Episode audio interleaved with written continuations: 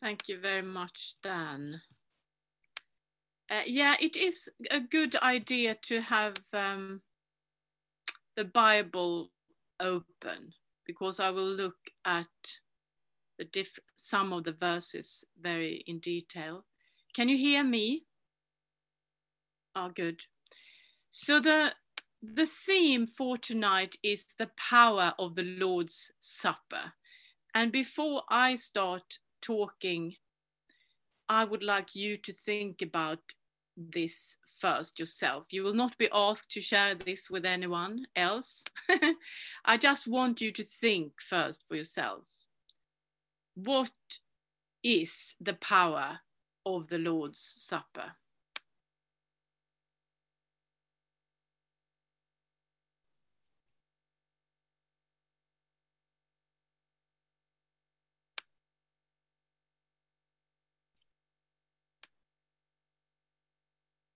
What is the power of the Lord's Supper?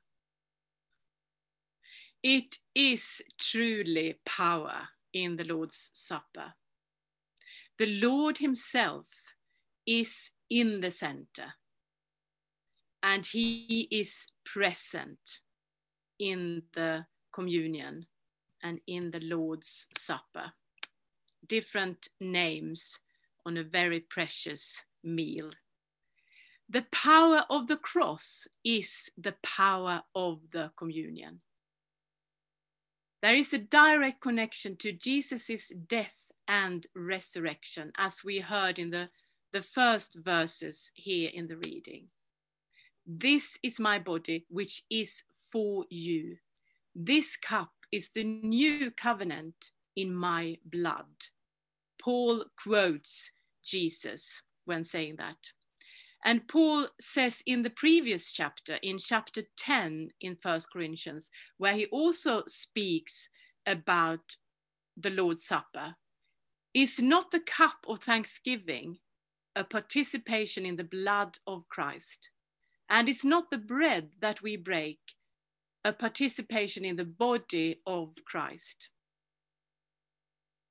The communion is a tangible, solid, deep living connection with the Lord Himself, the living Lord Jesus Christ. And He says about Himself and His blood and flesh. Very truly, in John 6, Jesus says, Very truly I tell you, unless you eat the flesh of, of the Son of Man and drink his blood, you have no life in you.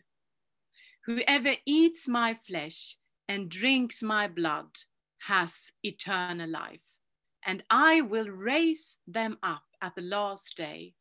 For my flesh is real food, food, and my blood is real drink. Whoever eats my flesh and drinks my blood remains in me, and I in them. So Jesus is, and what he did once for all on the cross is at the heart of the communion. And this is the absolute foundation in the Christian life, the new covenant, as Jesus says, a new relationship with God through Jesus. A key verse here, I think, is verse 26. For whenever you eat this bread and drink this cup, you proclaim the Lord's death until he comes. I love this verse. I read it again. For whenever you eat this bread and drink this cup, you proclaim the Lord's death until he comes. This is the power of the cross, his death and resurrection.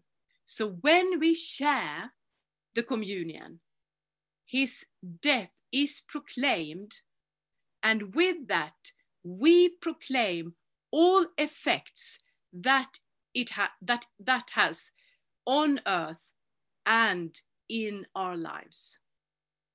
Which means that we can receive grace mercy and forgiveness but also help to live the new life in Jesus Christ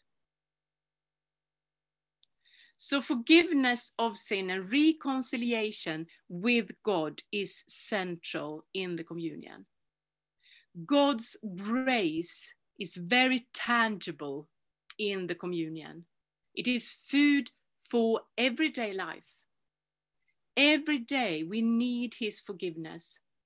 And in the liturgy, in the communion, uh, in the communion service, we always have the confession before the communion. And that is first and foremost a wonderful opportunity to lay down all our sins under his cross and to be free in him. Because there is freedom in the cross. The cross breaks the guilt and the power of sin. It breaks the guilt of sin so we are able to be forgiven.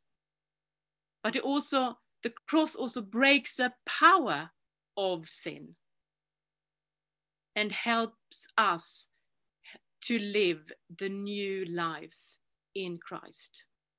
We are given power to live the new life in Christ. And that's the first thing I wanted to say. And secondly, this new life in Christ shall have an effect in our daily life together with each other. Because the power of communion is power in community. If the baptism is the way in to the faith and the, uh, the Christian faith, the communion is the meal shared among the believers. It is the believer's meal. So the communion has a direct connection to the community and the relationships in the body. And the first verses we looked at in the beginning of the reading today, verses 23 and 26 to 26, is very much core theology about what the communion is and also words we use in the communion service and liturgy.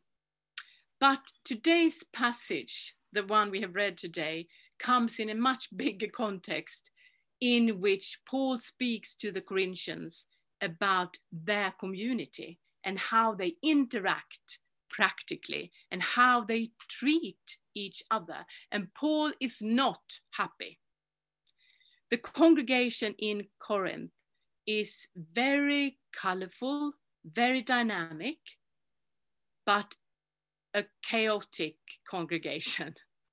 It was a lot of things they didn't get right. And Paul needs to correct them uh, for many of their habits and their attitudes.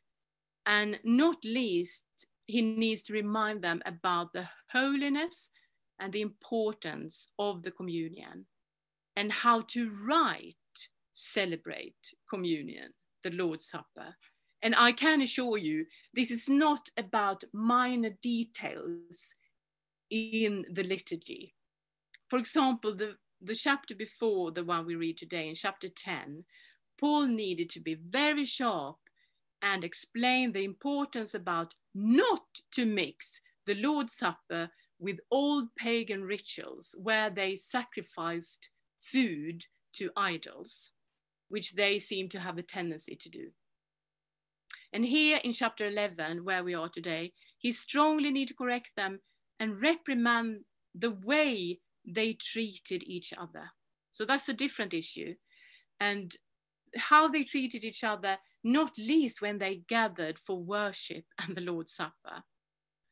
And the verses in the beginning of chapter 11, just before we read today, we can read about divisions among the members, spiritual competition, and huge gaps between rich and poor. And Paul says, as a result, one person remains hungry and another gets drunk. He even states, it's not the Lord's Supper you eat. Instead, he's very practical when he gives direction to them how they should do. As we just heard, you should all eat together or as it says in some translations, wait for each other. And that's the reason why he is so very sharp in the second half of today's reading, in the verses 27 to 34. He talks about the risk of eating and drinking in an unworthy manner and ask them to examine themselves before they eat and drink, and also to discern the body of Christ. So Paul exhort, exhort the Corinthians to think about and be aware of how they live and how they relate to each other as members of the same body and how their relationship to each other relates to Jesus and what he has done for them. And it is, of course, an extreme situation in this congregation in Corinth. And it looks in many ways very different to the situation we have today, of course. But many of the principles are, of course, the same. Not least the importance that our relationship with Jesus needs to affect our relationships with each other. And it's not complicated. This is basic Christianity. It maybe looks a bit complicated when we read these chapters in First Corinthians, but we need to try to see through that and see the principles. Every congregation which gather around Jesus are called to reflect him in what they do and how they treat each other, how they interact with each other in the body. And of course, for us all, the importance to examine ourselves, to mirror ourselves and our life in Jesus, and when it's needed, to confess our sins. And before I say a few things about the community, I just want to say shortly a note about what these verses don't say because I think some people might worry about personal and maybe confessed sins when reading these verses, and especially if one read them in, not in the context, just pick these verses here, 27 to 34. But it is important to remember that this is written to a community and the need to together examine themselves. And of course, we all need to examine ourselves in the, in the light of Jesus and confess and lay down our sins by the cross. But this is not a calling to become legalistic or perfectionistic in our lives or compulsive in confession and worry about judgment. Because it is because of our sins Jesus died. No one of us can say, I am without sin. We all need him and we all need his confession, forgiveness. I mean, we all need Jesus and we all need his forgiveness. But every one of us need to and are allowed to trust. Trust that you are forgiven when you ask for forgiveness, when you come to Jesus. And about the community now. What comes just after today's passage is the two are, are the two famous chapters 12 and 13 about the gifts of the spirit about the different but complementing parts of the body and in chapter 13 about love so it's all about how to live in community and how to relate to each other. And these are timeless principles for every Christian congregation. And I'm thinking especially of three different areas, or partly different. They all overlap each other. But first and foremost, forgiveness and peace. We are called to forgive as we have been forgiven. A life with Jesus, being reconciled with Him, means automatically that we are called to live in peace and reconciliation with each other. And Paul says again in chapter 10, the chapter before today's reading, because there is one loaf, we who are many are one body, for we all share the one loaf. So communion is not an individual, individualistic, ancient ritual with no implications for daily, daily life. It's rather the opposite. And the peace which we share in every service is originally a part of the communion service liturgy. And the purpose is to be reconciled and in peace with each other before communion. Secondly, we are called to serve as we have been served. Jesus says about himself in Mark 10 For even the Son of Man did not come to be served, but to serve. And he washes the disciples' feet. He kneels before each and one of them. And he shows us how to live in community and how we are called to relate to each other. Jesus is the real role model for leadership, all leadership, and for every member of the community. As he did, we are called to kneel before each other and to serve each other. This is a real Valentine's Day approach to wash each other's feet in all direction eh, to everyone in the community. Thirdly and finally, as we are loved, we are called to love each other and know that every part of the body is equally important.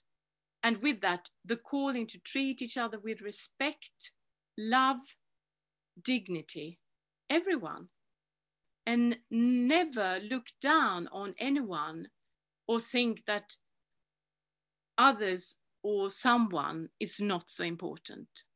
Every member, every part is part, one part of the same body, and everyone has something important to contribute with. We are called to see each other and love each other. Different parts with different gifts. Everyone is important. And Paul says in the following chapter, in chapter 12, the eye can't say to the hand, I don't need you. And the head cannot say, cannot say to the feet, I don't need you. There should be no division in the body, but that its parts should have equal concern for each other. And in verse 18 in the same chapter, in fact, God has placed the parts in the body, every one of them just as he wanted them to be. As it is, there are many parts, but one body. So, what is the calling to us? What does this mean to us? To live in forgiveness and, and peace, for us to serve as we have been served, and for us to treat each other with respect and honor. And I would like to encourage everyone uh, of us here to know that everyone, and not least you, have an important place to fill. God has created you as he wanted. You have a special, you have special gifts you are called to serve others with. And every one of us has the responsibility to fill the place God has given us, each and one of us, and to serve the others with our particular gifts and our person- personality. But we also have a responsibility and the calling to see and appreciate everyone else in the body and to cooperate with the others because we need each other and also to be served and let others serve me or you by the others and their unique gifts. Everyone has something to contribute with.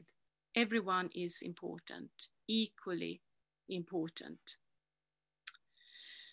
And when we pray now, I would like us to pray for the community and that everyone will know that they are welcome and part of the body and that we also pray for a deeper love for each other and that everyone will find and fill the place they are given by God.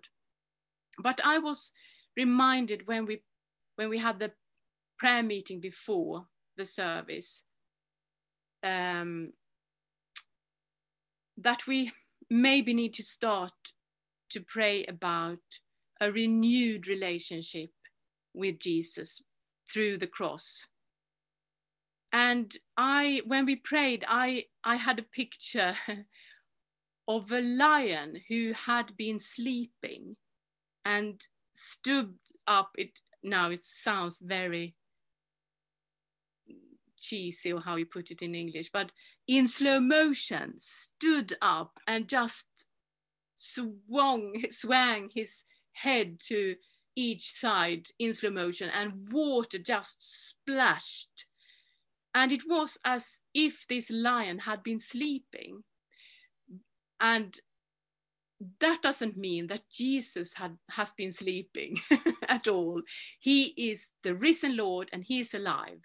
But maybe for someone, your relationship with Jesus has been, so to speak, sleeping. or I also think it is about the power of Jesus and the power of the cross that someone needs to be reminded and maybe has been reminded tonight. I, I think every worship song we have been singing tonight is about the power of the cross and what Jesus has done for us once for all on the cross. And maybe this power, the reality of this power, someone needs to be reminded about. So before we pray for the community, I would like us to pray for renewed relationship with Jesus. And I also would like to, Jane to share a picture she had before we pray together. Jane Stitchcombe, would you like to share your picture? Thank you. Yes, so um, while we were praying earlier, there was a Thames water van in my street and it was attending to emergency and it was pumping out water and it was making a lot of noise pumping out water. And I was reminded that Jesus offered the woman at the well and he offers us living water. Um, but sometimes our water, the water in our life gets contaminated or maybe it becomes stagnant and it's not the pure living water that we would really like it to to be and we feel maybe that we need the spiritual equivalent of that Thames water van coming in and purifying our life but the the fabulous news as lena has has explained to us throughout this evening is that through jesus' death on the cross he takes our sins from us. He takes everything away from us all that contamination all that stagnancy and that he will purify our lives and he can take all those all that contamination away when we turn to him and we confess and we just kneel at his feet and worship him and ask for his forgiveness. And i really feel that tonight if you're coming feeling that you're burdened with stagnancy or with contamination that your life is not the pure water that jesus would like it to be that jesus is there and he says come to me i will offer you living water come kneel at the cross confess, and I will come and cleanse you and purify you. Whether, whether you're meeting Jesus for the first time tonight or you're, you've known him for years, he says, Come, confess, and I will cleanse you. So I would like just to pray into that. So, Father God, thank you for your death on the cross. Thank you that with you, through that death, all our sins are taken upon you and all our sins forgiven when we come in confession. And I pray, Lord, that you will just flow tonight, through with, flow that living water into the lives of all those who thirst. Fill us up, Lord, fill us afresh with your purifying and cleansing water, so that we might be released to shine for you and serve you in all we do this week. Thank you, Lord. Amen.